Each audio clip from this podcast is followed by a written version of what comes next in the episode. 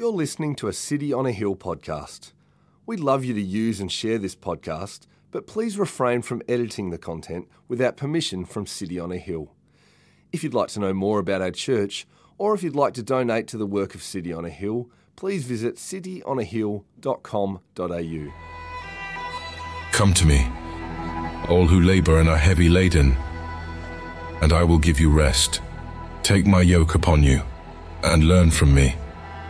For I am gentle and lowly in heart, and you will find rest for your souls. For my yoke is easy, and my burden is light.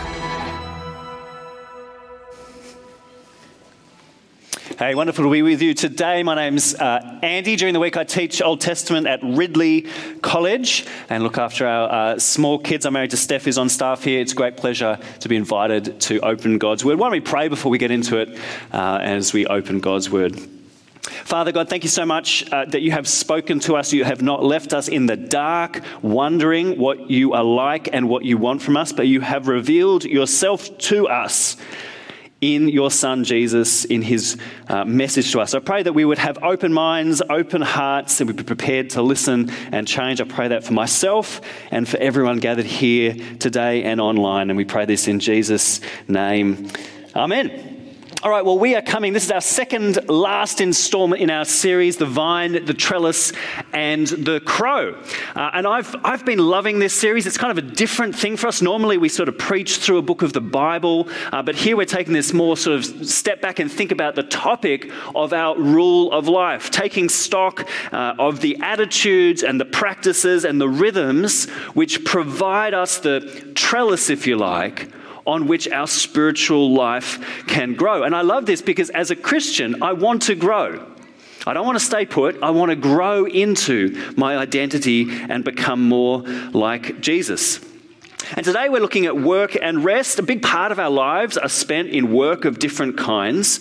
Uh, and it can be natural to think about work as kind of a barrier to our spiritual growth, or at least sort of like a, a, a non contributing part of our life. You know, we kind of get home from work and then we can get all spiritual. But actually, the message for today, the message for today is that our spiritual life and our work life are not enemies.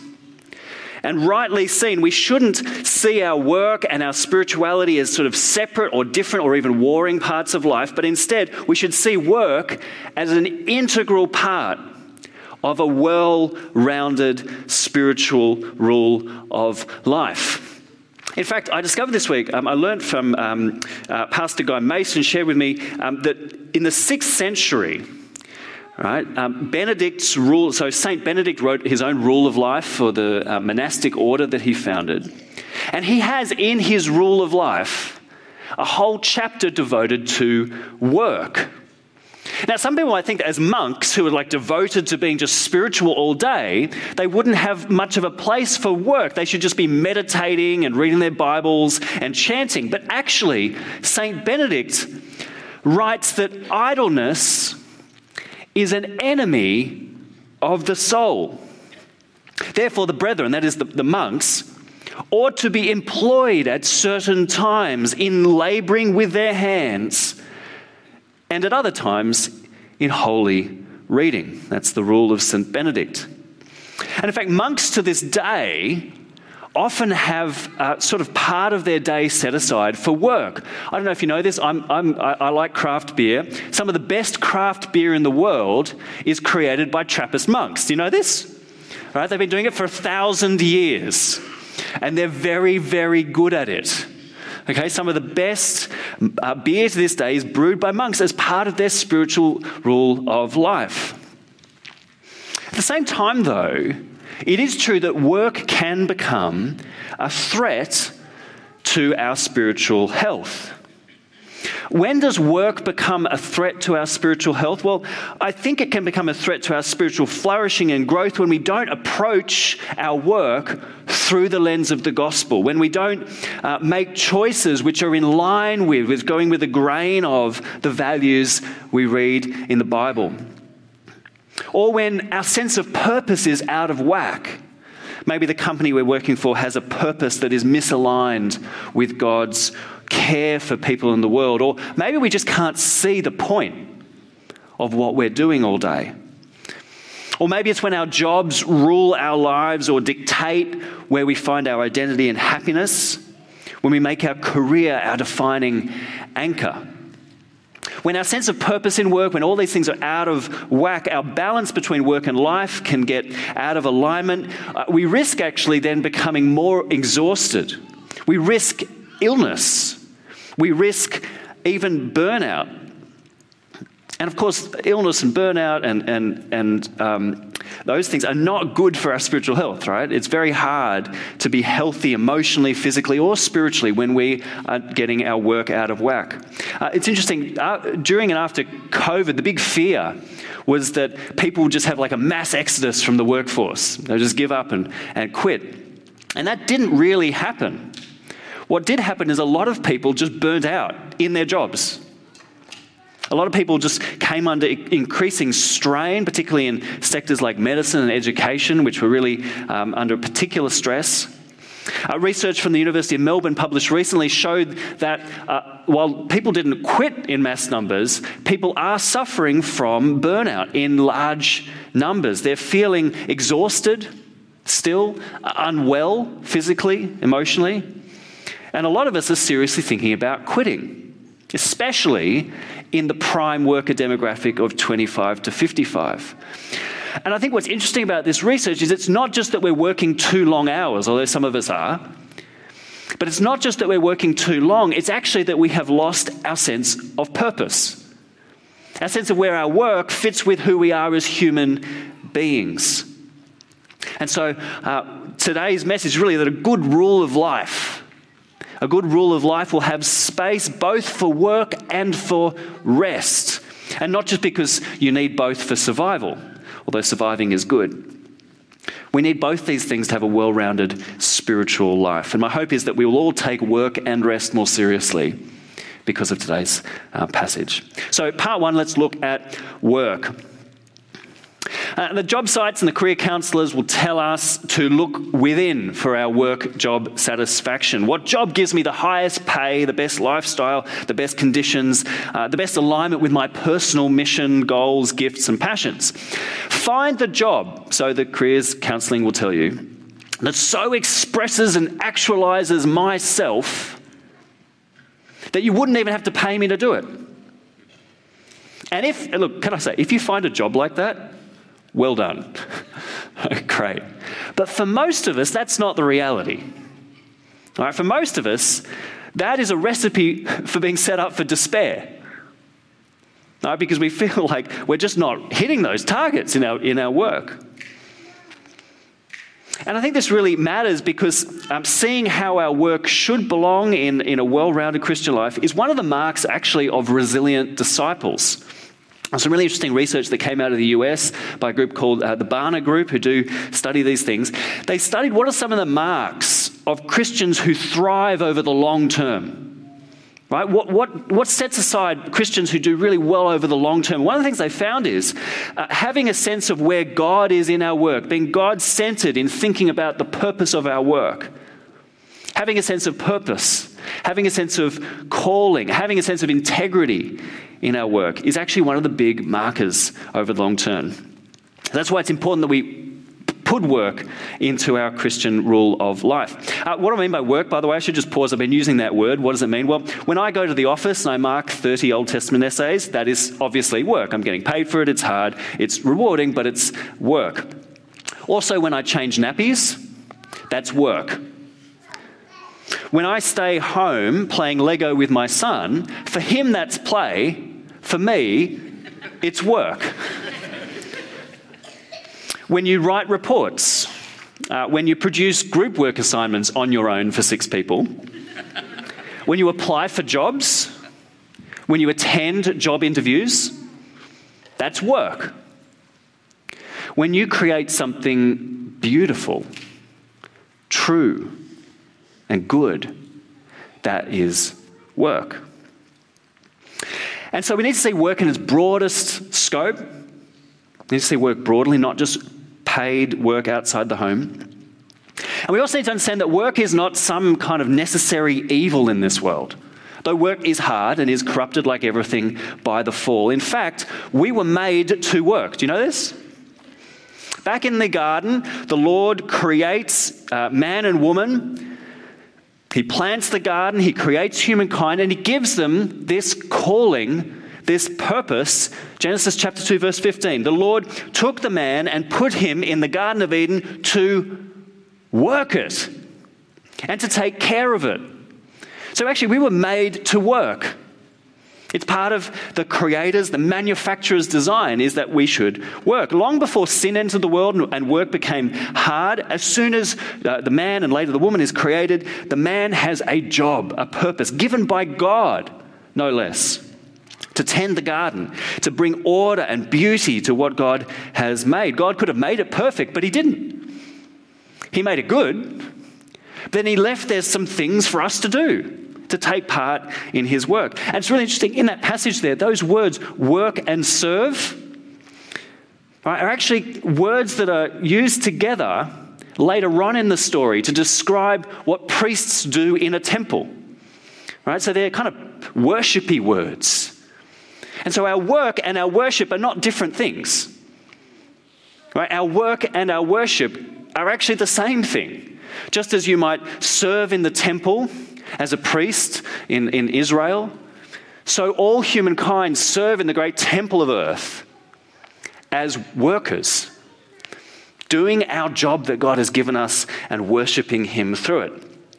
And so that's actually why when we work well, we reflect something of God, the worker. You know, this God is actually the original worker.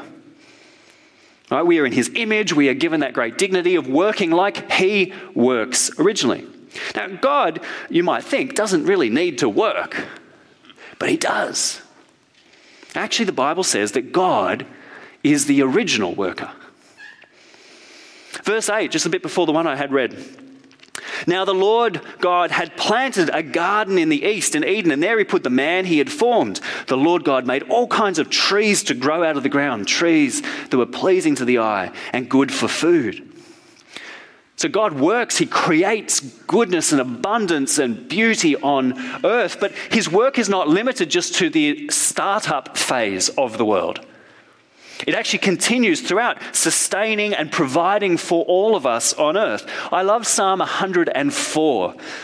It describes how God makes the grass grow for the cattle and plants for people to cultivate, bringing forth food from the earth and wine and that gladdens the hearts of humans, oil to make their faces shine, and bread that sustains their hearts.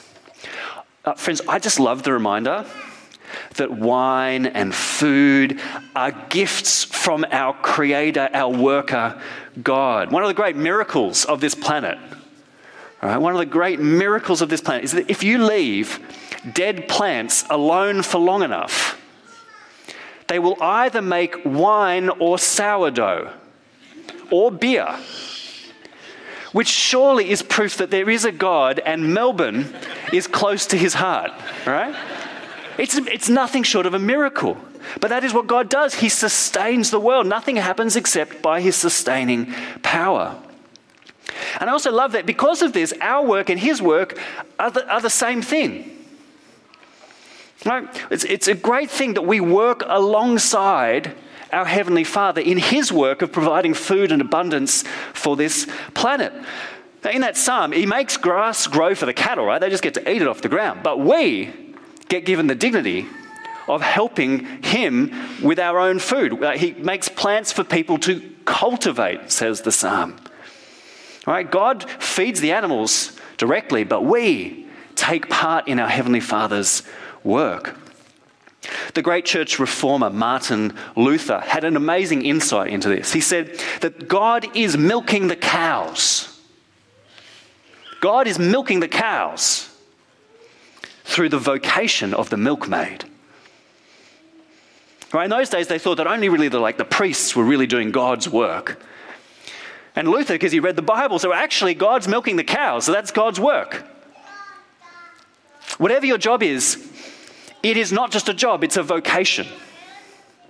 It's something that you're called You're called to do, called to do with skill as part of God's work. Now, years ago, I used to work with uni students, and around about this time of year, as they were heading into end of year sort of essays and exams, they would look up from their textbook on advanced debentures or like concrete or something, whatever they were studying, and they would just look like this sense of like, what am I doing here? What is the point of this thing that I'm learning I've studied for four years? I'm in too deep to get out, but what am I doing here? And they would actually kind of think, Am I really serving God? Am I really serving God by studying this stuff? And I would say to them, Well, I kind of talk them through this whole process, right? You know, God works to feed humans. Yeah? It's in the Psalm 104. Agreed? Yep. Good. Well, he doesn't do it on his own, does he? You see, there's also the farmer who farms the crops, plants the seeds, and, and, and, um, uh, gets the crops out of the ground, and, and that's important, right? That's God's work. Yes, okay. The farmer, good. What about the contractor? Uh, the contractor who helps in the harvest, are they doing God's work? Oh, yeah, I guess so.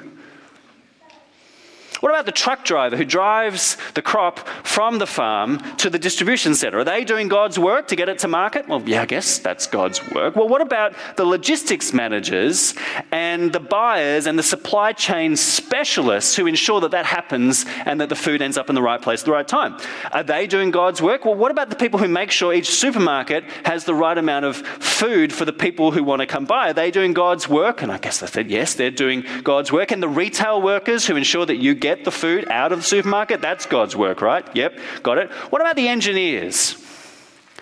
What about the engineers who planned that road that got the food from the ground to your mouth? Are they doing God's work? Yeah, absolutely.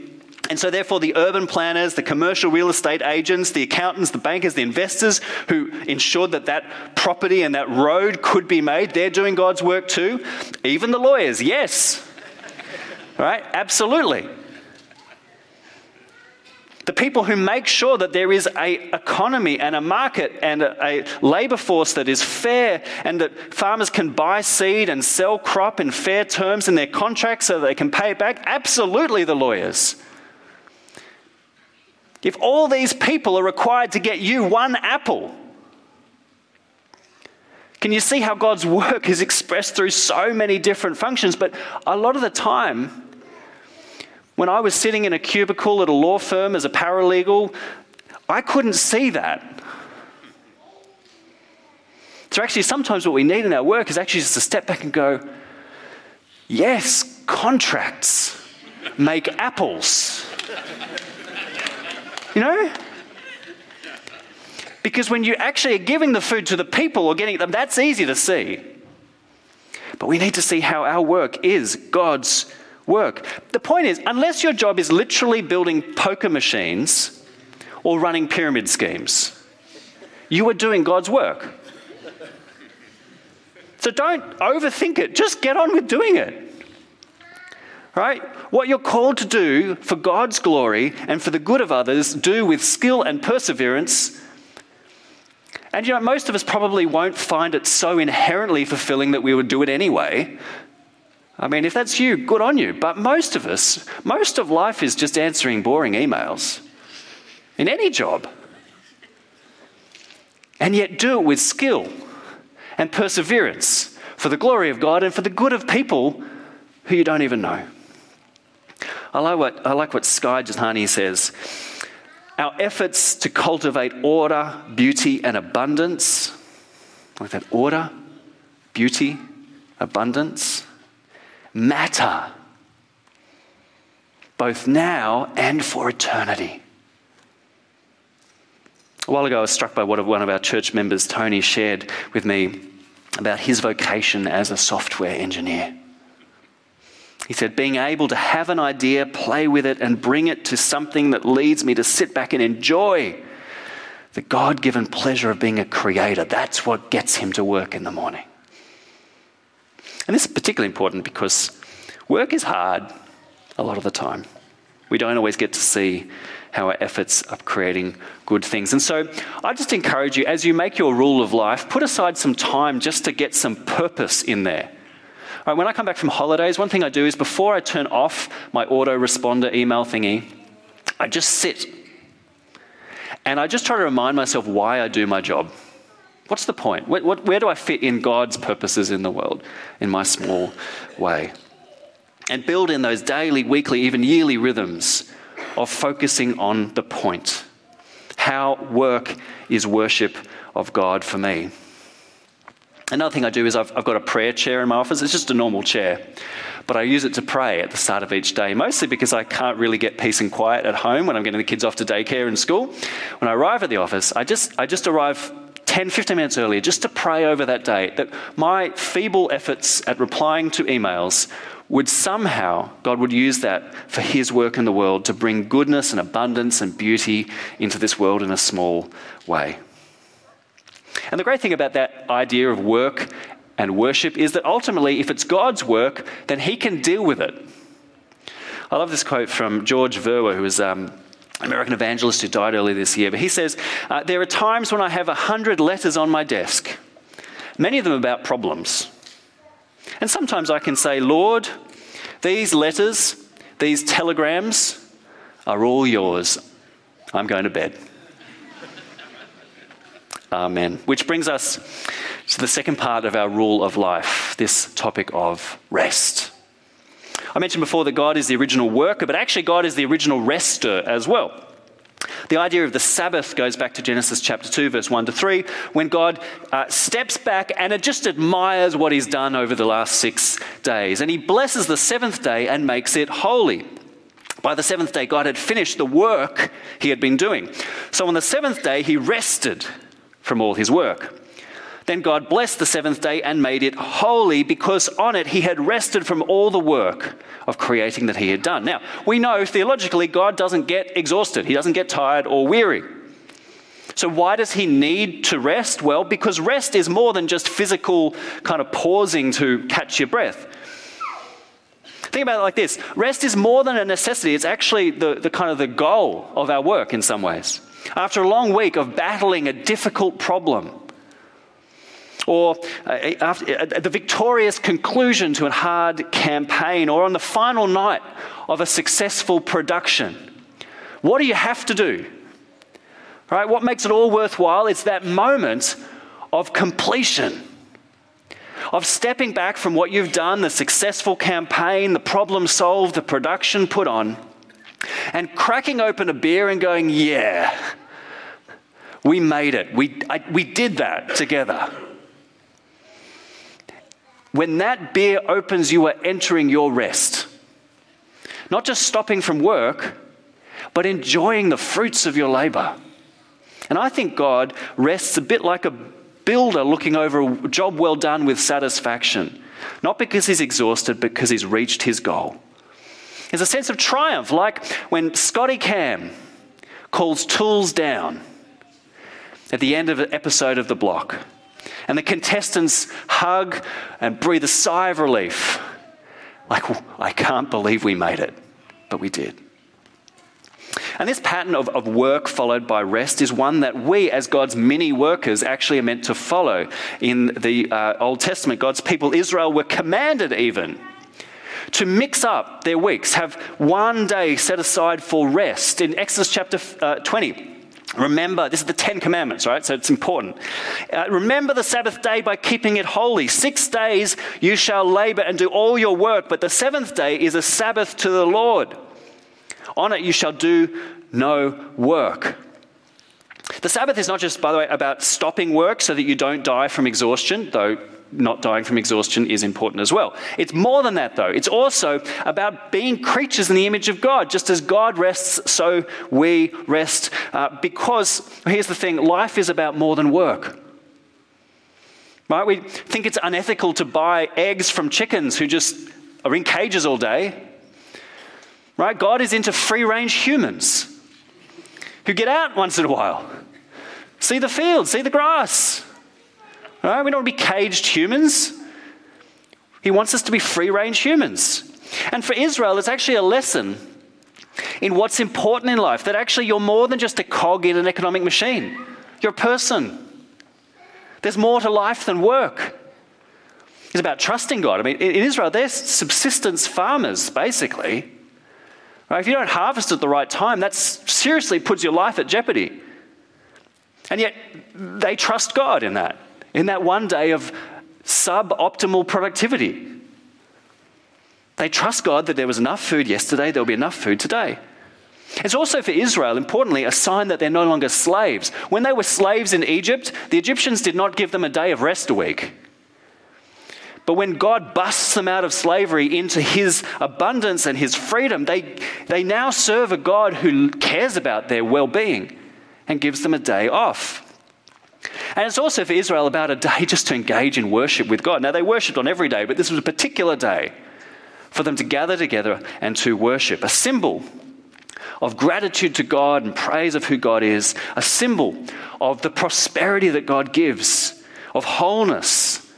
It becomes a symbol of so much more, a symbol of uh, wholeness and, and security from enemies, of peace, of all that God's promised that they'll one day enjoy when they enter the promised land. Now, here's the thing um, I'm not Jewish. Some Christians are Jewish as well. I'm not. I'm what's called a Gentile Christian. So I'm not actually expected, I was never expected to take part in this Sabbath law as law, as a regulation for my life. This was particularly for God's people, Israel. So, the way that we fulfill the Sabbath ceremony, it's important to say, is not by keeping Shabbat, according to the Old Testament, in that exact way. It's actually by trusting in Jesus, because He's the one who brings us into that wholeness and security and rest. You can look up Hebrews chapters 3 and 4 for more on that. That's why Jesus says, Come to me, all you who, are, uh, who labor and are heavy laden, and I will give you rest. Think about all that the rest symbolized for Old Testament Israel, we get in Jesus. The fact that you were made for relationship with your Creator, made for worship with your Creator. Well, we worship in spirit and in truth in Jesus. The fact that you were made for peace and justice. Well, in Jesus, all your sins are forgiven and you are reconciled to God and to each other. And the fact that you were made for abundance, not just abundance, but eternal life. Well, in Jesus, you trust in Jesus, you live forever in abundance and security. So, actually, for, for us, the, the main Sabbath that we do is, is by trusting in Jesus. Because the only way to these things ultimately is in Jesus. And I encourage you today, I don't know where all of us are at with Jesus. But please, if you are not a Christian, please hear Jesus' invitation to you, because it is to you. Come to me, all you are weary and heavy laden. And Jesus says, He will give you rest. He will give you abundance and eternal life and forgiveness of sins and reconciliation with your Maker. You were made for more than work, you were made to know your Maker, and Jesus offers that. But for us as Christians, while the Sabbath is fulfilled in Jesus and is no longer regulation for us, I do believe it is revelation for us. It's not regulation for us, but it is revelation to us. Because it shows us, in Israel's case, what it means to be human, to be a creature, to, to need that. I mean, Jesus himself practiced the Sabbath perfectly. He held the Sabbath in highest esteem, but he made clear that the reason why we were given the Sabbath is not just so we could impress God with our holiness, but because we actually kind of need it. In Mark 2, he says the Sabbath was made for man, not man for the Sabbath. In other words, you're not made to fulfill the Sabbath. We gave you the Sabbath for you, for your good. All right, this is the manufacturer's instructions. Right? This is how you're meant to work. You're not meant to work all the time. You weren't made to. And I think our rule of life needs to have some sort of Sabbath like rest in it because our culture is so messed up on this point. Right? Our, our pace as a culture is just go, go, go all the time.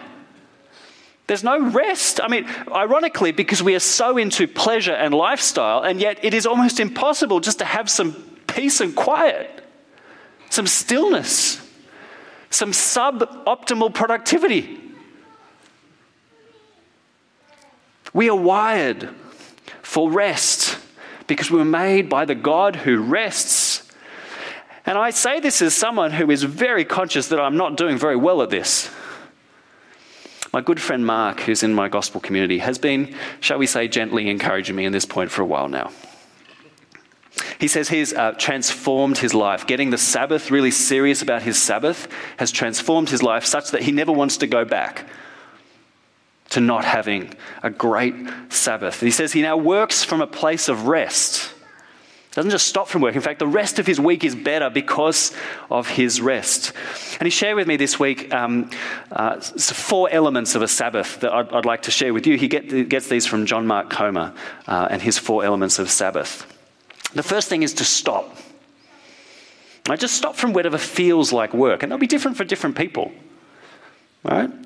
Uh, including chores, right? Including chores. Stop from whatever feels like work. Now, non essential chores. Obviously, uh, I mean, I've got small children, you have to feed them like at least once a day. I understand that, right?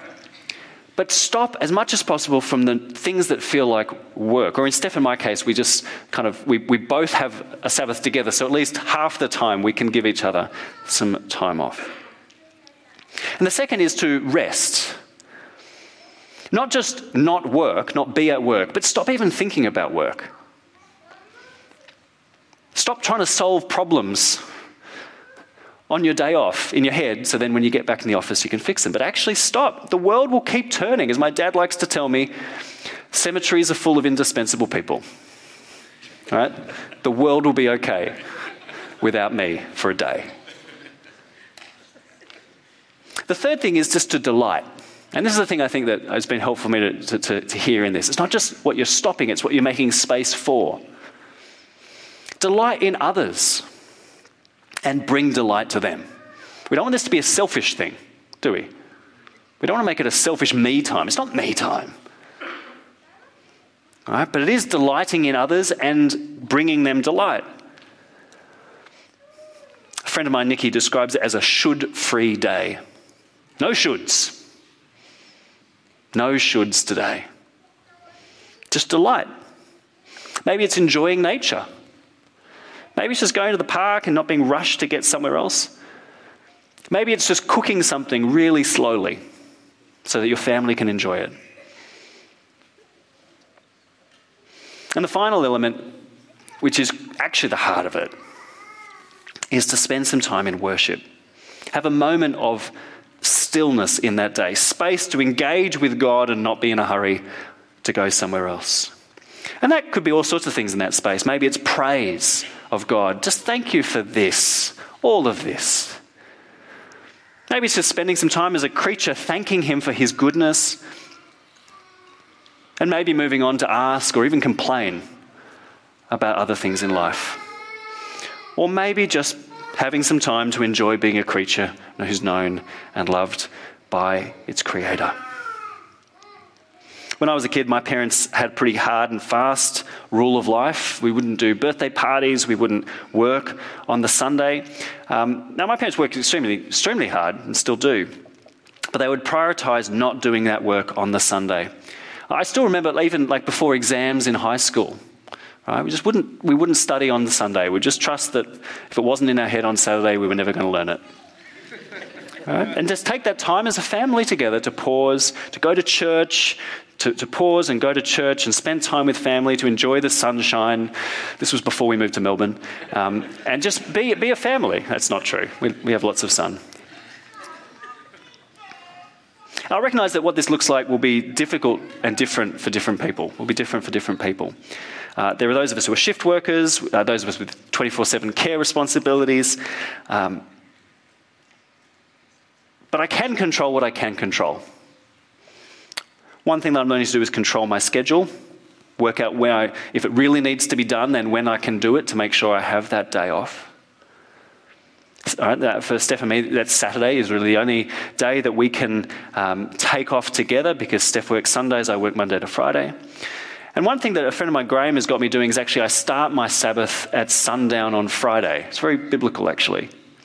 So that I'm not, I can enjoy that night without thinking about work the next day. Turn off the notifications, turn off my phone. Turn off the email. You can even make your phone not work on Saturdays or Sundays or whenever your day off is. and focus in my thoughts on the goodness of God and all that we have to thank Him for. Uh, there's lots more that I could say about this, obviously, and it's very different in different stages of life. So I do encourage you, I commend to you the Faith and Work event uh, next Monday, the 28th of August, to work out how our rhythms of work and rest fit together in our different life packages. But as we work and rest, I just want this to be our final thought. As we work and rest, please remember that we are taking part in the worship of Jesus, in both those sides of that coin. As we work, we reflect a little bit of the God who is a worker, who brings order and beauty and abundance to this world, and we get to take part in that work. Even in the boring jobs, we take part in his labor. And then we rest well as Christians, trusting that God is in control and taking that time to reset our vision on God and our ultimate rest in Jesus. Now, friends, there may be questions at this point. I'm going to encourage you now just to stand and stretch for 30 seconds uh, and text in some questions if you've got, and, I, and then we're going to answer one or two of them. Yeah. All right. Thanks for that, Andy. We've got some questions that have come through. So let's get into it. Let's do it. All right. Question one I love my job and I always strive to do my very best but it often leaves me to neglect my social life and friends. How can I better incorporate God into my work to find a balance? Yeah, that's a great question. I look, I um, uh, say this full disclosure. I have often uh, found myself in a place where this is the same, where I do feel like I'm, um, I tend towards overwork. I think everyone has sort of a, a disposition one way or the other uh, in terms of their um, flaws. That's mine. Um, and so I think it's really helpful just to try to, I mean, there's no one size fits all to this question. Um, but for me, getting underneath the surface of why I'm struggling to have a balance between work um, and the rest of life is, is really helpful. Um, so the first thing I say is um, uh, are we seeing where our purpose in work fits with God's purposes? Are we aligned in our purposes?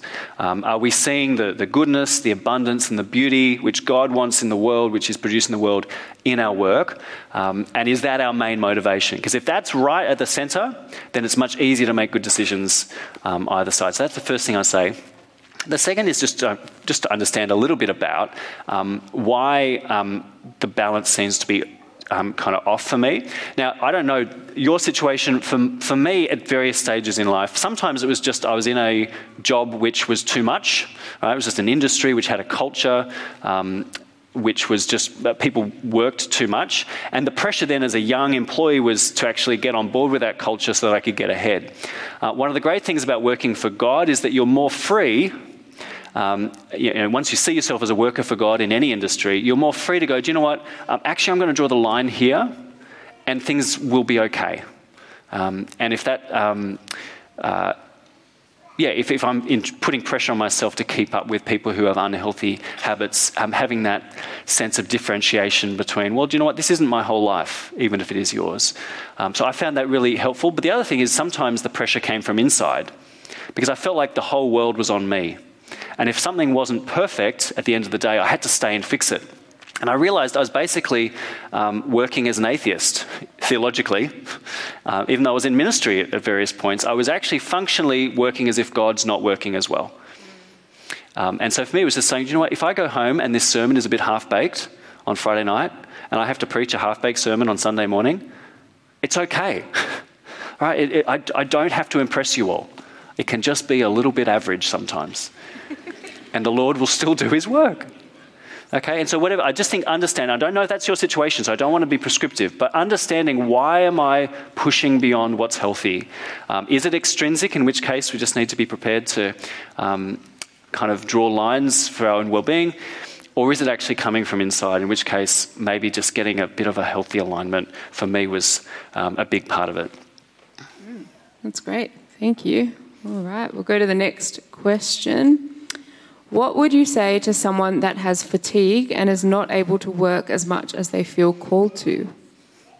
Yeah, that's, um, thanks for that question. Um, and I think it's, it's really important that we keep in mind that we all have different life packages entering into this question. And what, I mean by that is, is different physical situations, um, different capacities naturally, but also due to injury sometimes um, and illness, um, and also just different other things, right? When I was uh, a single man working, I could, I don't know if it was healthy, I could work 60 hours a week or 70 or 80 sometimes, um, but now, like, they will sell my children if I don't pick them up at 3.30. Right? So I just have a hard line in the sand. Right? And so we just have, we all have different life packages, and one of those things is understanding that just some, like, the ability to work, power to work, and leisure to rest, as we thank God for in the Anglican prayer book, uh, is, is a gift. And some of us just have a different um, life package with, when it comes to illness. Um, and that's, that's not your fault. Right? That's not like you're less valuable as a person. Right? And so if you have four hours a day of meaningful work that you can do, and the rest of the time has to be spent um, going to doctor's appointments or resting, or that's the package that God has given you. And don't feel like you're less a worker or less valuable as a person because of that. So I'd, I would gently push back on the, what you feel called to do. I understand feeling limited is hard, but that's part of being a human, actually. We all have limits. We all need to sleep. Uh, we all need to, to stop work at some point. So I'll just encourage you in that, um, that that is part of being human, and there's a great lesson in that for us all, actually. That's great. Let's go one more question. Sure, let's do it. Um, if your workplace pushes to adopt actions which are against biblical teachings, what should you do in addition to praying? Yeah, great, great question. I think, um, uh, yeah, it's it's often um, issues of integrity kind of come up in workplaces because workplaces have cultures and they have um, whole industries have cultures. Um, and I, I, remember working in um, as a paralegal before I went into ministry in, in the legal industry. Um, and yeah, like sometimes there were just people who just had this like weird worldview that like, you know, you'd say that's illegal, you can't do it, and the client would say, yeah, but what's the fine? We'll just pay the fine. It'll be good, right? And it's like, no, it's not a tax. It's actually against the law. Like, what do we? Like, you can't be immoral. That's not a thing. Um, and what do you do when you're a very, very junior person in that situation? Um, so I do think that's uh, a really pressing issue for a lot of us, and a lot of the time it's actually quite grey, isn't it? Uh, so very few of us are called to like shoot someone dead in our jobs. But there are systems and there are structures which work against prosperity, goodness, and beauty in the world, and we have to work out what we can do. So um, that's the, the kind of preface to say um, I think it depends a lot on the circumstances. And it depends a lot about where you are in that system and what choices you have. Uh, and that's why being in a group of people who are in that same industry, maybe, or even uh, adjacent industries who understand the problems, it's really helpful to talk with them. So I had older lawyers who knew, no, nah, that's stupid, don't do that. Or, you know, you don't listen to them, don't do that. Or, actually, no, here's a way of looking at that, here's a way through. They could actually speak into me and, and give me a bit of a sanity check on, the, um, on, on, what we were being asked to do. And so I think talking to older, wiser Christians in that field is really helpful and outside that field, right? Because sometimes everyone just does it and they don't question it. Um, so I think, yeah, talking to other people, working out a course of action. Look, it may be that you just you know, you get fired. But better get, to get fired for doing the right thing than to get fired for doing evil. All right, but I, yeah, I don't think it'll uh, often always necessarily come to that. Yeah, but thank you for the great question. Awesome, great. Thanks so much, Andy. Can we give Thanks, Andy a round of applause for that? Awesome. Well, church, let's stand. Uh, we're going to pray and then go into a time of worship. Uh, so let me pray for us. Father God, uh, we thank you for this word today. Uh, Lord, would you help all of us in whatever package of life you have given us uh, to work well? Uh, may our work and how we go about our work reflect you to others. Uh, and Lord, we just pray that we would trust you enough that we can rest well as well, uh, to know that you are the provider of all things um, that uh, the runnings of this world is not dependent on us and on our, on our shoulders, Lord, but that you've got this, and it's a privilege for us to just be involved. Uh, so, Lord, I just pray that you would help us all to put regular rhythms of rest into our lives as well. Lord, we thank you so much for Andy in this message that, um, yeah, you've spoken through him today. Thank you, Lord. Amen. Thank you for listening to our podcast. If you'd like to know more about our church, or if you'd like to donate to the work of City on a Hill, please visit cityonahill.com.au.